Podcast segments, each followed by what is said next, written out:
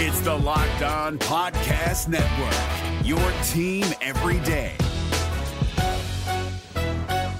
This Locked On podcast is brought to you by Home Chef. Now that the novelty of the new year has dwindled down, how are your resolutions coming? One of mine was to order less takeout, cook more at home, but I'll be honest, I haven't been consistent. That is until I found Home Chef. Home Chef provides fresh ingredients and chef designed recipes conveniently delivered to your doorstep to simplify the cooking experience and without robbing you of the joy of putting a dish together yourself. I'm pescatarian and they cater to a variety of dietary needs. I had this super refreshing ginger sesame salmon, a beautiful trout dish, and a super comforting shrimp and vegetable orzo dish, all of which took me less than 30 minutes to put together. For a limited time right now, Home Chef is offering all of our listeners 18 free meals plus free shipping on your first box and free dessert for life at homechef.com slash locked on. That's homechef.com slash locked on for 18 free meals and free dessert for life. Homechef.com slash locked on must be an active subscriber to receive free dessert.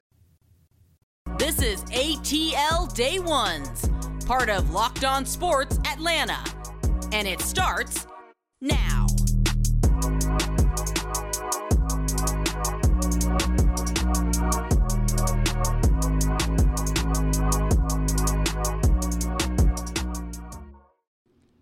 Welcome into ATL Day Ones. I am Jarvis Davis. I got my co-host with me, Tenitra Batiste, and we are coming to you on a good old Tuesday. It's a Tuesday, y'all. We appreciate you for lock, rocking with Locked On Sports Atlanta, and always want to thank you for making ATL Day Ones your first listen of the day. And remember, we are free and available wherever you download your podcast. Sure. And you know, I do this and I will continue to do it every day because I don't mind asking questions. All right, here's what you need to do. Well, I said I was gonna ask questions. So here's what you need to do. All right. Um, go ahead when you download our podcast, wherever you listen, like it's, it's available everywhere. Just like I said, leave us a five star review. Go ahead and leave us a five star review so everybody else can find out about how great we are. And if you don't leave us a five star review, I might just hit you upside the head with a helmet. Yeah, when I see you in these streets. All right, so T, we got a lot of good stuff on board for today. Obviously, I'm off to a good one, a good start, talking all type of trash today. But um, will the Falcons be one of the first, one of the worst teams in the NFL? Um, did Josh Donaldson get off easy?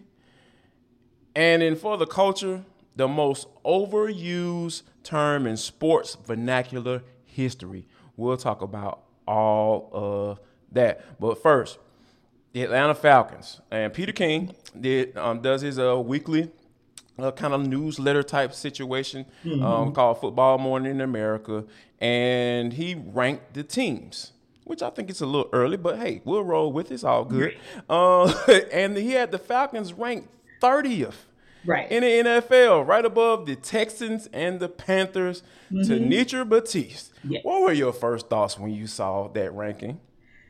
You know, to see it initially, I was just like, wow, 30th? Like Falcons are 30th. But then when you dig a little deeper, right, and you Mhm. go and you just Google it and you see ESPN's post draft positioning as far as power rankings go, they're 31. And if you Mhm. see CBS Sports Pete Prisco's ranking, the Falcons are 32. And then you see an over under from like a BetQL win, basically saying they expect they have them listed at four and a half, tied with who else? The Texans. So really, everyone almost has this team kind of ranked at the very bottom, and it really made me think, well, what is it that they're seeing that maybe we're not? Because most people I've, I've spoken with in the industry who cover the team on a consistent basis, like you, have followed their moves in the offseason, have followed their moves during the draft, have watched to see what the progression is of their draft picks from the past couple of years, have given them somewhere in the range of like five, six, maybe being liberal from you know giving them seven wins thinking about last year but what i said was this i wonder if this has anything also to do with strength of schedule because you look Mm. at this year's strength of schedule and it is the 10th hardest schedule in the league so that could definitely have some weight to it at the end of the day you look at the third easiest schedule in 2021 that may have on some level gotten them to do what we say quote unquote was overachieve with those Yeah. wins last year Right, so right. yeah I, I while it's a harsh thing to see your name, Falcons, in dim lights with the Texans and with the Panthers. If we really think about it, I now I, I've said six, Jarvis. That's where I've kind of sat at. Yeah, yeah, yeah. Okay. Season for me. Um, I don't know that they'll quite get to seven because agreed. I was looking at the strength of schedule, but when I think about okay, does seven wins equate to being third worst, second worst, or worst in the NFL? I, I can't I can't marry those two. That math ain't mathing for me. Yeah, I understand, and I get it. Like you said, like from a, a thirty thousand foot view, so to speak, mm-hmm. you you can look at this situation and say, okay, yeah, they maybe overachieved last year. You know, they got a lot of issues on on both sides of the uh, on, uh, um, lines or whatever, mm-hmm. what have you. So I and and there's and but you know just looking from the inside, yeah. you know we are seeing some of the improvements. They've addressed some of those issues. You know, not necessarily offensive line like you would have liked, but mm-hmm. I, I, the offseason's not over. We talked about right. on yesterday's show how you know there are still one move, one or two moves to be made on yes. on those um, on offensive and defensive line. So mm-hmm. Mm-hmm. I think that you know, I can kind of understand it, but I, I, think I'm gonna take it a little step further on how mm-hmm. much more I understand it. Right? Mm-hmm. They lost Matt Ryan. Mm-hmm. I, I, think a lot of people are banking on Matt, the loss of Matt Ryan being a huge, huge hit for the Atlanta Falcons because I think that you know a lot of people talk about how Arthur Smith, you know, made you know um, boo boo out of lemonade. He made mm-hmm. lemonade out of boo boo. But, you know, he had to have the quarterback to be able to execute whatever that was able to be done on the field. Right. So uh, I think the loss of Matt Ryan, I can kind of understand the, the rankings, but I believe that I think Arthur Smith has a is, is gonna is bringing a lot of his guys in, and I think that he's at least at least good between for um, the over, so to speak. Yeah. If I'm using gambling yeah. terms, so uh, five or six games, maybe mm-hmm. even seven. And mm-hmm. it just all depends on what happens with the quarterback situation with Marcus Mariota and um, Desmond Ridder. Yeah, and and I can definitely see your point about the departure of Matt Ryan probably making people, uh, pundits, national pundits, think about, wow, that's going to be a tanking situation. But I guess I'm looking at it from the perspective of some sizable improvements. Listen, they're looking at the same paper we're looking at right now. Okay, right, nobody has hit the field. So if Indeed. I'm looking at the same paper they're looking at, I'm looking at some of those additions to the defense. I'm looking at the Falcons retaining Grady Jarrett. Right. I'm looking yeah. at the Falcons possibly getting a, a fully healed, fully recovered Isaiah Oliver back. And right. to me, those things are encouraging enough to say, hmm. And then you and I are like chomping at the bit, like most people maybe salivating do, on what the possibilities will be with, uh, you know, getting more help for for the the pass defense, if you will, uh, like when you get someone like um, a Troy Anderson or, or an Arnold Ebiketie. So I guess being as close as we are to the team, we're seeing this a little bit differently. And then finally looking at what Arthur Smith was able to do, I'll call it making lemons out of lemonade, right? I'm, I'm right. but uh, yes, a little bit less graphic than I am. Yes. uh, what he was able to do with Ryan Tannehill, and if he's able to even get something similar out of Marcus Mariota, right? If he can even be just a, a little bit of a better game manager here than he was there, or or if De- if Desmond Ridder and his learning curve is that much faster and quicker and Drake London and everybody that was added on that offensive line, and Damien Williams. He's still kind of an unknown factor. We don't talk much about that running back room, but they've been adding, they've been adding pieces. So I don't know. I feel like that 30, number 32, number 31, number 30, 30 ranking, and even though, Jarvis, I'll be honest, I've been scrolling back and forth, up and down, saying, okay, well, then who would you put behind them, right? I'd mm-hmm. put the Jets behind them as an example. So yeah. Like, come on now. Yeah. yeah. Really? there, you like go. there you go. So when I look at the rest of the teams that you could have put behind them, I still find 31, 32, 30. To, to me, that, that seems to be a stretch. Indeed. I, I, I agree. Like I said, you know, like I understand it. Uh, yeah. You know, just from a, a, what what has you know happened over the, this off season and, and the draft and everything like that, I get it. But I think I think it just all up ended up being that they liked a lot of other teams draft more than they liked the Falcons draft probably, and that's why they ended up in being in front of the Falcons. All right, there's another another little um little, little news going on in Atlanta. Like you know, we are the uh, centerpiece of the world in all aspects. Yes. You know, uh, well at least I like to think anyway.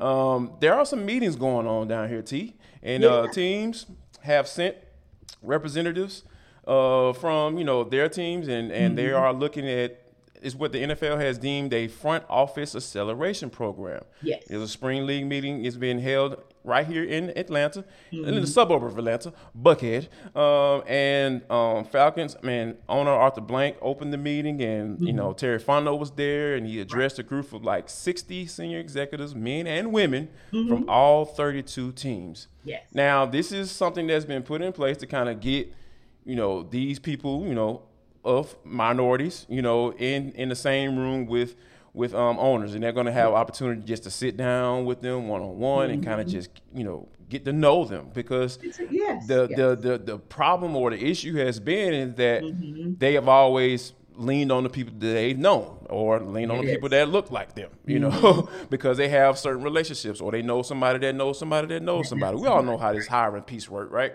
So, but I think this is all well and good, T. Mm-hmm. But you know what I'm about to ask? Like, Yeah. is this really gonna help? Because we have the same conversation every all season when it, when we see who gets hired with these um these head coaching positions come open because mm-hmm. there's some that come open every year, Yeah. and it just seems like the, the NFL keeps co- continue to dropping the ball. So, but I think that is this something that can finally say, okay, mm-hmm. Here's something that they put together and tried to do, and it actually worked. Yeah. And my answer to that is show and prove. Because mm-hmm. the question that I had is this summit is hosting GM and coaching candidates. But will it lead to any of them becoming GM and head coach hires? If Yep. the answer is no, if we have any of these individuals who were invited to this symposium, this summit, this seminar, and those individuals, not a one, not a two, and I'm not talking about onesies, twosies, as in check the box situation, right? I'm talking about legitimate opportunities. If we have the same people trotting back to the summit or the seminar or the symposium next year, and they've not made headway to be in a head coaching position or to get a an owner a stake in ownership, a stake in a team, even, or a seat at the head of the table at the front office, then to me, this is a moot, point. To me, it this is it's useless. Yeah, and, and and to be honest, and you know me, I'm kind of a little on a little bit of the pessimistic side of the, of this thing because I like I said, people hire who they're comfortable with. Like I don't even know if there's a system that the NFL can put in place for this to work, for this to be better, for this kind of get to a place where we're not talking about this anymore. And also, mm-hmm. um, my, my whole thing is there was a, a quote right that was in mm-hmm. in the article that was by Arthur Blank and mm-hmm. and he was like he like this quote these is the, these are the exact words. This is some of the most important work the NFL will do. We must get better. We must be more inf- intentional to be better. We have heard Blank said we are listening. We are listening hard. Are you? Right. Are you Yeah. you just hired your first black um, general manager, and you've never had uh, a minority head coach, a full time minority head coach. They've had interim black head coaches before, but they've they've never had a black head coach. So my whole thing is like, if I'm a 70 year old, 80 year old white man that got a poop ton of money, and I'm sitting up in this meeting or I'm going to this summit to meet all these people, and the person who is heading it, who's starting it off and leading it off, if he hadn't hired one, so why the hell would I hire one? Yeah. yeah. And, That's all I got to say. Like, Right. like show and prove. Like, if, if this is what we're doing, if you- if you are listening, if you are, you know, uh, you know, trying to do something, or you want NFL to do something as well, you do it. You do Mm-hmm. Yeah. first, and then most times the other guys will follow. they will follow especially and it depends on who you speak to some will say that arthur blank is an influencer within the group of owners. Yeah, yeah, Others will yeah. say a Jerry You got a Jones. little is cachet, yeah. Mhm. Exactly. Others will say Robert Kraft, and not to say that they are in the same influencer group, by the way, but some Right. influencer, some heavy hitter who can really, really move the needle has to speak up. So, which if if it's Mr. Blank, then let it be Mr. Blank. But one of them who has a seat at the table has to be an advocate, like Mr. Rooney was, who said, Mhm. okay, I'm not just advocating, I'm going to go in here and I'm going to get myself an African American head coach, and then I'm going to get some pieces on his staff. A and gonna young one too. in the front office. Exactly. Yes. And then I'm going to stick with right. And then I'm going to stick with him through some dark. We we had a, a season or two that were unstealer like, Mm-hmm. and we're going to stick with him until we get out of that space, right? And we're Right. going to also have him come and, and and be the head coach of a a franchise that is successful. No offense, but that's like when Hue Jackson took the Browns job. That was that's that's a setup for failure. So, so no, deemed- but- doomed.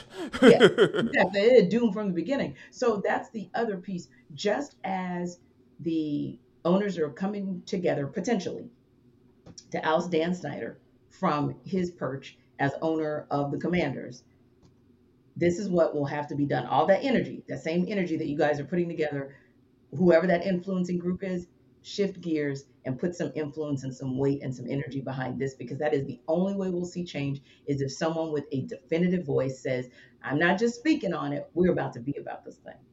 No doubt about it, and we'll we'll end it right there. We want to shift some things to uh, Mr. Josh Donaldson. You know, he used to play for the Braves, right? Yeah, we got issues. We'll talk about that next on ATL Day One's part of Locked On Sports Atlanta. We're driven by the search for better, but when it comes to hiring, the best way to search for a candidate isn't to search at all. Don't search, match with Indeed. 93% of employers agree Indeed delivers the highest quality matches compared to other job sites, according to a recent Indeed survey. And listeners of this show will get a $75 sponsored job credit to get your jobs more visibility at Indeed.com slash podcast. Just go to Indeed.com slash podcast right now and support our show by saying you heard about Indeed on this podcast. Indeed.com slash podcast. Terms and conditions apply. Need to hire? You need Indeed. What's good, everybody? Welcome back to ATL Day Ones. I am Tenitra, that is Jarvis, and we appreciate you guys for joining us each and every day to talk Atlanta sports and also joining the Locked On Sports Network. So, listen, wherever you get your podcast, make sure you download this podcast and leave us a five star review. We appreciate you for it and continue to check us out on YouTube. Subscribe to the channel and make sure you give us a follow and like us as well because, hey, we give you the good stuff. So, you should give us a like. Now, we got some good stuff, but mostly not good stuff from the Braves. They opened a seven game homestand last night, four game set, of course, against the Phillies. And Tucker Davidson was on the mound for the Braves. And it went downhill as quickly as he got on the hill. So, like literally, just yeah, was was just not his night, and uh, really not the Braves' night because you're talking 11 hits on the night and three singles that lead to your three runs. But other than those moments in time, really not a lot in the way of offense. And it just keeps making me think to myself as we approach that milestone of Memorial Day, you ain't that team right now. I mean, you just really are not that team, that team from last year that went on the world champion run, that team that reloaded, so it appeared, at the beginning of this season. Listen, Brian Snitker tried a few things. He tweaked the lineup, put Matt Olson in at the fifth hole, and moved um, Austin Riley to the seventh hole. Yep. Gave Travis Demeritte the day off. Brought William Contreras in at left field. That's what we're calling it. Junior was at right field. I mean, moves were made. Moves were made to try to do something to jumpstart that offense, if you will. But even on the defense, you know, you had some head scratchers in terms of, um, you know, just I don't know. It was just it was just like a, a puzzling. Like every time I kind of checked in, I was just scratching my head every time. Now there Yeah. were a few things that I liked that we saw. You talked about it yesterday in terms of what you wanted to see from William Contreras and gave you something solid in the outfield, but also gave you two of four in his at bat. So that was good and a run scored. Good deal there. Dylan Lee gave you what you needed, being called up uh, from Gwinnett and he was able to give you two and two thirds innings, got a couple strikeouts, only one walk, but more importantly, helped to stretch it so that the night shift didn't get tasked or taxed too much last night, and then you can get reset for tonight. But man, Jarvis, I don't know about what we're seeing over there at Truist Park. Yeah, I mean, when you think about it though, like, like you start, let's start with Tucker Davidson, right? There's a a sore, uh, a, a sight for sore eyes, right, in that fifth Yeah. spot in the rotation, right? You know, No some the, the Braves have to figure that thing out because, like, we as much as we talked about how much the first the front end of that rotation is starting to really lock in, and we're gonna Yeah, know who's yeah. Mm-hmm. gonna be one, two, three, you know, and four, you know, on a, on a night in a night out now night out basis. Excuse me. Mm-hmm. Um, but that fifth starter, like something has to be done. Like we have to figure that thing out now. Granted, you know, it's I I guess is you know if we're complaining about the fifth starter in the rotation, I guess you're not. It's not too much of an issue. You know, you can kind of mm-hmm. figure that thing out. But I think the the thing that I that I found consistent, you know, after watching mm-hmm. games and stuff like that, looking at some of the numbers and stuff like that, you know, Yeah. base, everybody big on numbers and when it comes to mm-hmm. baseball, right? The one thing that has been really consistent night in and night out is the Braves are probably going to strike out double digits at least Easily. every night. And I'm just like, man, there's and like I don't care what the situation is. I don't even have to know what the situation is. If you're mm-hmm. striking out that much, Yeah. like that's more than likely you missing out out on a lot of opportunity to score runs, and that Yeah. has been the case. That has definitely Yeah. been the case, and and I don't even. Some guys that you're counting on that that are struggling, and it just seems like it's not going to work. Like I don't even mm-hmm. know what Snick can possibly do in those particular situations, like because they need a shock. They need somebody to come mm-hmm. out of nowhere. Maybe it is William Contreras playing in the outfield. Maybe that could be something that can kind of get this team going. And, and then mm-hmm. once um, Ronald Acuna is able to play every day, Yeah. which seems like it can't get here no faster. you know what I'm saying? So I, I just think those those two things right mm-hmm. there just really stood stand out to me. It's like, okay, you have struggle. You're struggling with that that fifth pitch, fifth fifth rotation spot, and then mm-hmm. guys are just leaving the plate. They're not even being productive. Like when you Yeah. strike out, that means so many things. That Yeah. that means you're not being productive as somebody No. on base. Like you even Right. just put the bat on the ball. Like that at the end of the day. Like go back to little league because that's when I mm-hmm. stopped playing. You know my illustrious uh, baseball career It's ended mm-hmm. in little league. Like. Yeah. Put the bat on the ball, man. I used to strike out a lot. You know what I mean? So you know, until I figured it out, but you know, it it's a mental thing seemingly because Oh, everybody's struggling in the same area. So, I, I, like you said, this isn't that team right now.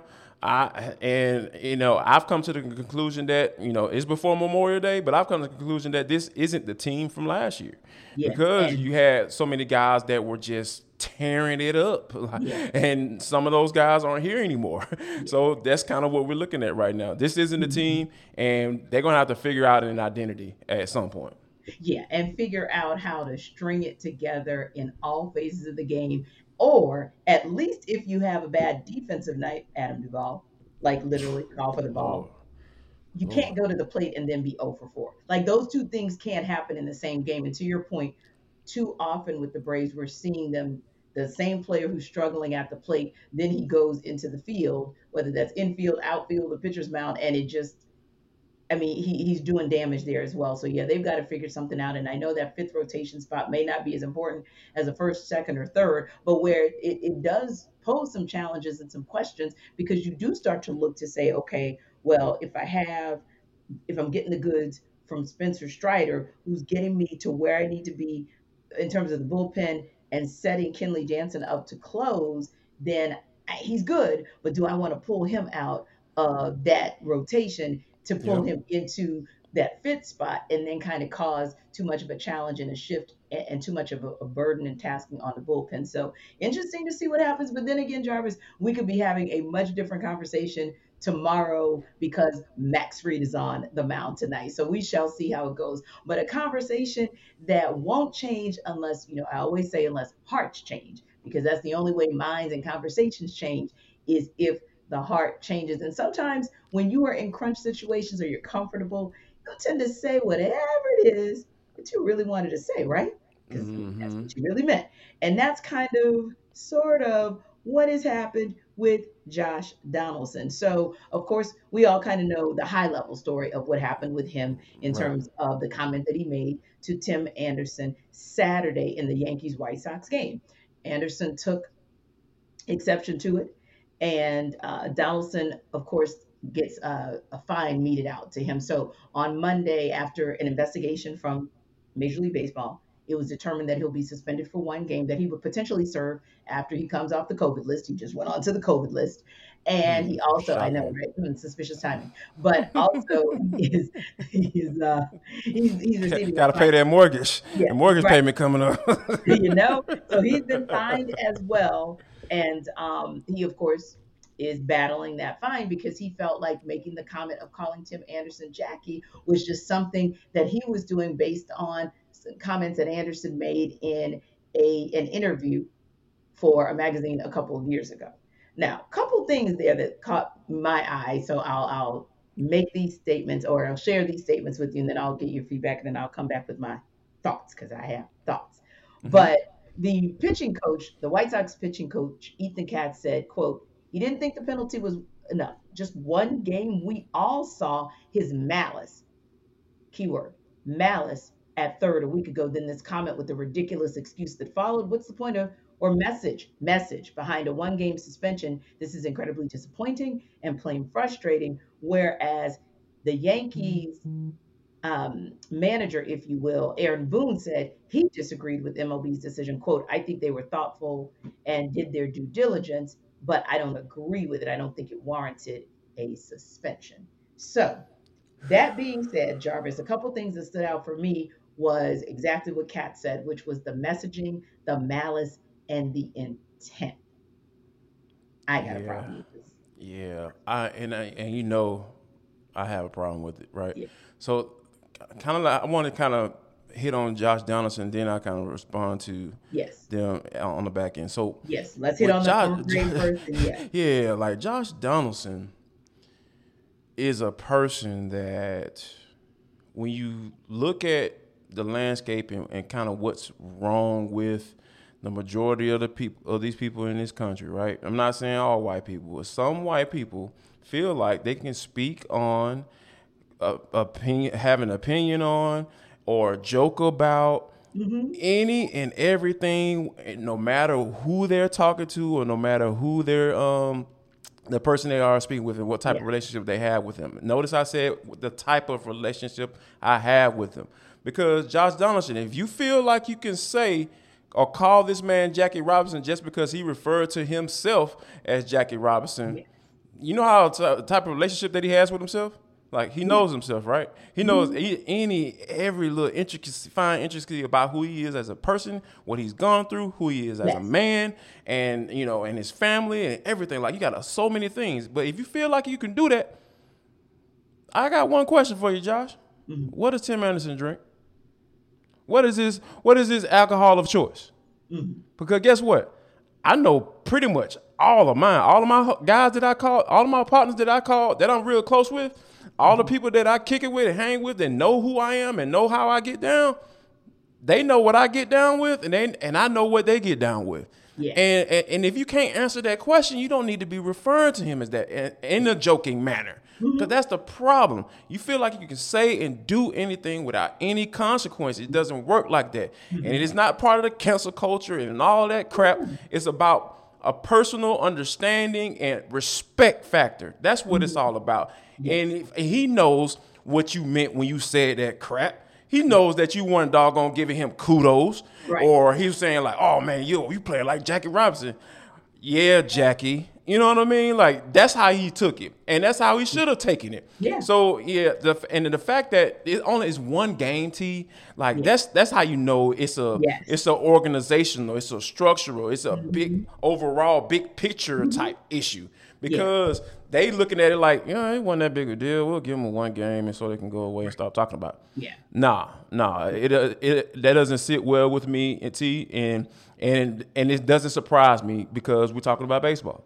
Yeah. Like this it, is this is the issue. It's been an issue for quite some time, and we, especially when we see two African American managers in the mm-hmm. entire league since Jackie mm-hmm. Robinson spoke on it some yeah. y'all years ago. Yeah, that's where we are. That's where we are, and it's not going to get better because yeah. the people in power don't give a damn.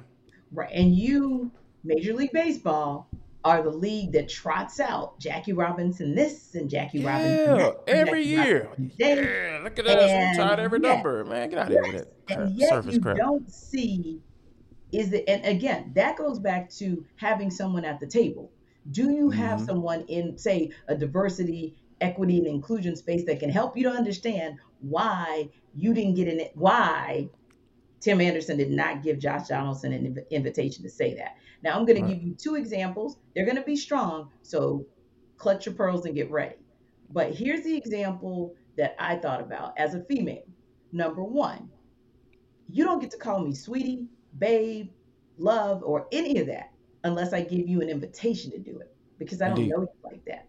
But Right. for those who know me like that and I know them like that and we have that relationship in that comfort zone, yeah, you can call me that or we can joke around or you all know only certain people can call me by my nickname. The rest of you people can refer to me as Tenitra. We can all keep moving. So that's that invitational space, that space, like you said, that you are in when you know someone or you at least know them enough to be able to speak in that way. The other piece is this.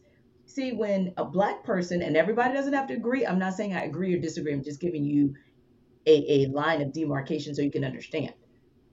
Black people use the N word in communication with each other, and it will have a decidedly different meaning when there's an ER on it and an A on the end. And that's one example. While a stronger example, it just speaks to the fact that there, there are spaces and places that you have to be careful to understand where it is that you're going. And at the end of the day, when you ask yourself what your real intent was, Josh Donaldson, really and truly, it sounds to me like you threw that out there and then you came back with the explanation that you may have found for why you said what you said. Exactly. 10 seconds before you said it, did you even know that article existed? Did you even know Tim Anderson actually said such a thing? Come on. I doubt it seriously. If I'm Yeah. wrong, I'm wrong, and I'll take these words back, but I doubt it seriously. Those that's a word that when used in the wrong context, we know what we know, we see what we see, we hear what we hear. Just like there's another word that people keep using coming out of the side of their necks and using out of context that Jarvis and I have a problem with. You want to know what that word is? While it's not as intense and serious as this conversation, it does get us a little riled up. You'll hear about it on the other side in For the Culture. Final segment of ATL Day Ones with Jarvis and Tenitra. We want to thank you for you know rocking with us throughout the entire show. Uh, we want to thank you for making our first listen of the ATL Day Ones, the first listen of the day, because we are free and available wherever you download your podcast. And make sure you give us a five star review while you're at it. We really appreciate that. I'm not gonna get hostile like I was in the beginning of the show, but you know I'm just gonna give you a quick reminder. Appreciate you for that. All right, now T, this is the for the culture. You know, for those you who don't know, that is an intersection between sports, entertainment, and the culture, and whatever the hell we want to talk about some days. Now, we we know that Michael Jordan, LeBron James have always been at each other, right? Not themselves personally, Right. but in your local barbershops, on the mm-hmm. streets, like everywhere. Like, okay, who's to go? Who's to go? Yeah, the ESPN first take. Skip Bayless has made a lot of money trashing uh, LeBron James as if he's a bum and comparing him to Michael Jordan, right? So I, I, I think, but the thing that you know we've always talked about as far as just being getting tired of hearing, like I don't mind the comparisons, right? I don't get it. We do it all the time. That's part of sports talk, engagement, everything, right? But the the term GOAT, Yeah. like, when are we gonna learn that that can only be one person? Like, like we can't have the goat of three pointers, the goat of of of big men, the goat of scorers, the goat of defenders. Like, we can't have all these goats. Like, it's no room for them. It's one person and one person only. Like. I just don't get it. See, like you know, Charles Barkley did a special on it. You know, talking about you know guys, you know, different players from different eras and everything mm-hmm. like that. Mm-hmm. And you know, Charles is is a pretty good person to kind of you know listen to when it comes to type of stuff because he played against most of mm-hmm. these guys. You know, especially especially the one that who's considered the goat by most in Michael Jordan. So, um, I I thought that was interesting, but I just kind of gathering some stuff you know, in my head, I'm just like, but when are people going to understand that that is not a term to, to be used on a consistent basis? No, use it above a level above legend, right? So Right. when you talk about someone being the legendary or the late great or the great, okay, great test. That's Yeah. the key piece. great test of all Mhm. time. So it can be a debate. There can be a debate about the GOAT, but like you said, we don't need to give a GOAT title on everything. I think I saw a tweet that even gave the GOAT title and and love our kicker to death, but uh, for because he's he's a sharp cookie. But Younghoe Koo, in this stage of his career, even with all of his amazing efficiency last season and getting votes for the Pro Bowl and that sort of thing, at the end of the day, if you are not Morten Andersen, I'm just throwing that out there as an example. Just saying. We should not, or or, or um, Kevin Butler, who could be Yeah. in the conversation. Those types of guys, let's not have this conversation. Let, let's, we shouldn't be having a conversation about a GOAT who hasn't retired. We shouldn't be having Right. a conversation about a. GOAT who doesn't have championships or, or multiple Pro Bowls or all pro teams in any sport. But I mean, Luca stands. yeah. It just yeah, that tag it just utilized way too much. And when I saw that episode uh, or about the documentary that Charles Barkley was doing, it really I was excited because I said at least they're having some debate and some conversation about it across generations. I'm okay with that. That's a good debate because Michael Jordan may be you know debatable for the current generation because they grew yeah. up on LeBron or the generation of course. they grew up on Kobe. But we're not sitting here saying, okay, but you know, okay, what's a great example? Oh, like we love Trae Young to death here in, in, in Atlanta. Okay, Steph Curry is GOAT material. We're talking, we're, we're running up on a fourth championship potentially and multiple MVPs, both of the league and within the NBA finals. We can put Trey in that conversation when he begins to approach there. Yeah. But even then, you've got to be careful because, like you said, we start breaking it down into okay, greatest goat, like goat point. Goat, There's no goat categories. Goat. It's goat. That's it. That's it. Ain't no goat categories. Jerry Rice is that that's that's the goat. He's not Yeah. the goat receiver. No, no, no. That's just goat. Period. Goat, And one yeah. more before we wrap up, because when when Jarvis brought this to me, I was like, we gotta mention it because now this whole goat syndrome has like. I don't know, it's festering in other industries now. So now we're talking goats of trap music? What? Yeah, when I came across the tweet, it was like, you know, they're talking about the goat of trap music, right? And I looked at it in the Mount, you know, Mount Rushmore, Rushmore, you know, yeah, however you want to say it, you know. Yep, you know, they had Travis Scott, 21 Savage, Young Thug, and Future. I'm just like, wait a minute, hold on. Mm-hmm. Like, how does the dude that started trap music not on there? And T.I., like, or how about the guy who continued it, you know, in Jeezy, you know, And took it to another level? Like, what are we talking about here? I'm like, how old are you? 18? Like, you know what I'm saying? So, yeah. You have to be 12 because if you were 18, you'd know about the originators. Yes, exactly. Goodness Yeah, gracious. You all are going to stop with that foolishness because Stop is, it. Yeah, because that's the cray cray that just drives us batty on this show. So listen, just stop it. You know what else will drive us batty? If you guys don't check out for your second podcast after this, your first A to Z with Mark Zeno. Make sure you check that out. Make Jarvis and I happy.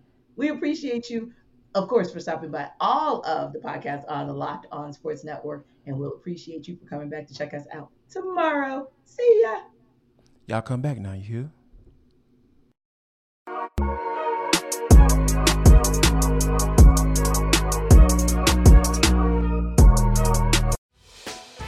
Hey, Prime members, you can listen to this locked on podcast ad free on Amazon Music. Download the Amazon Music app today.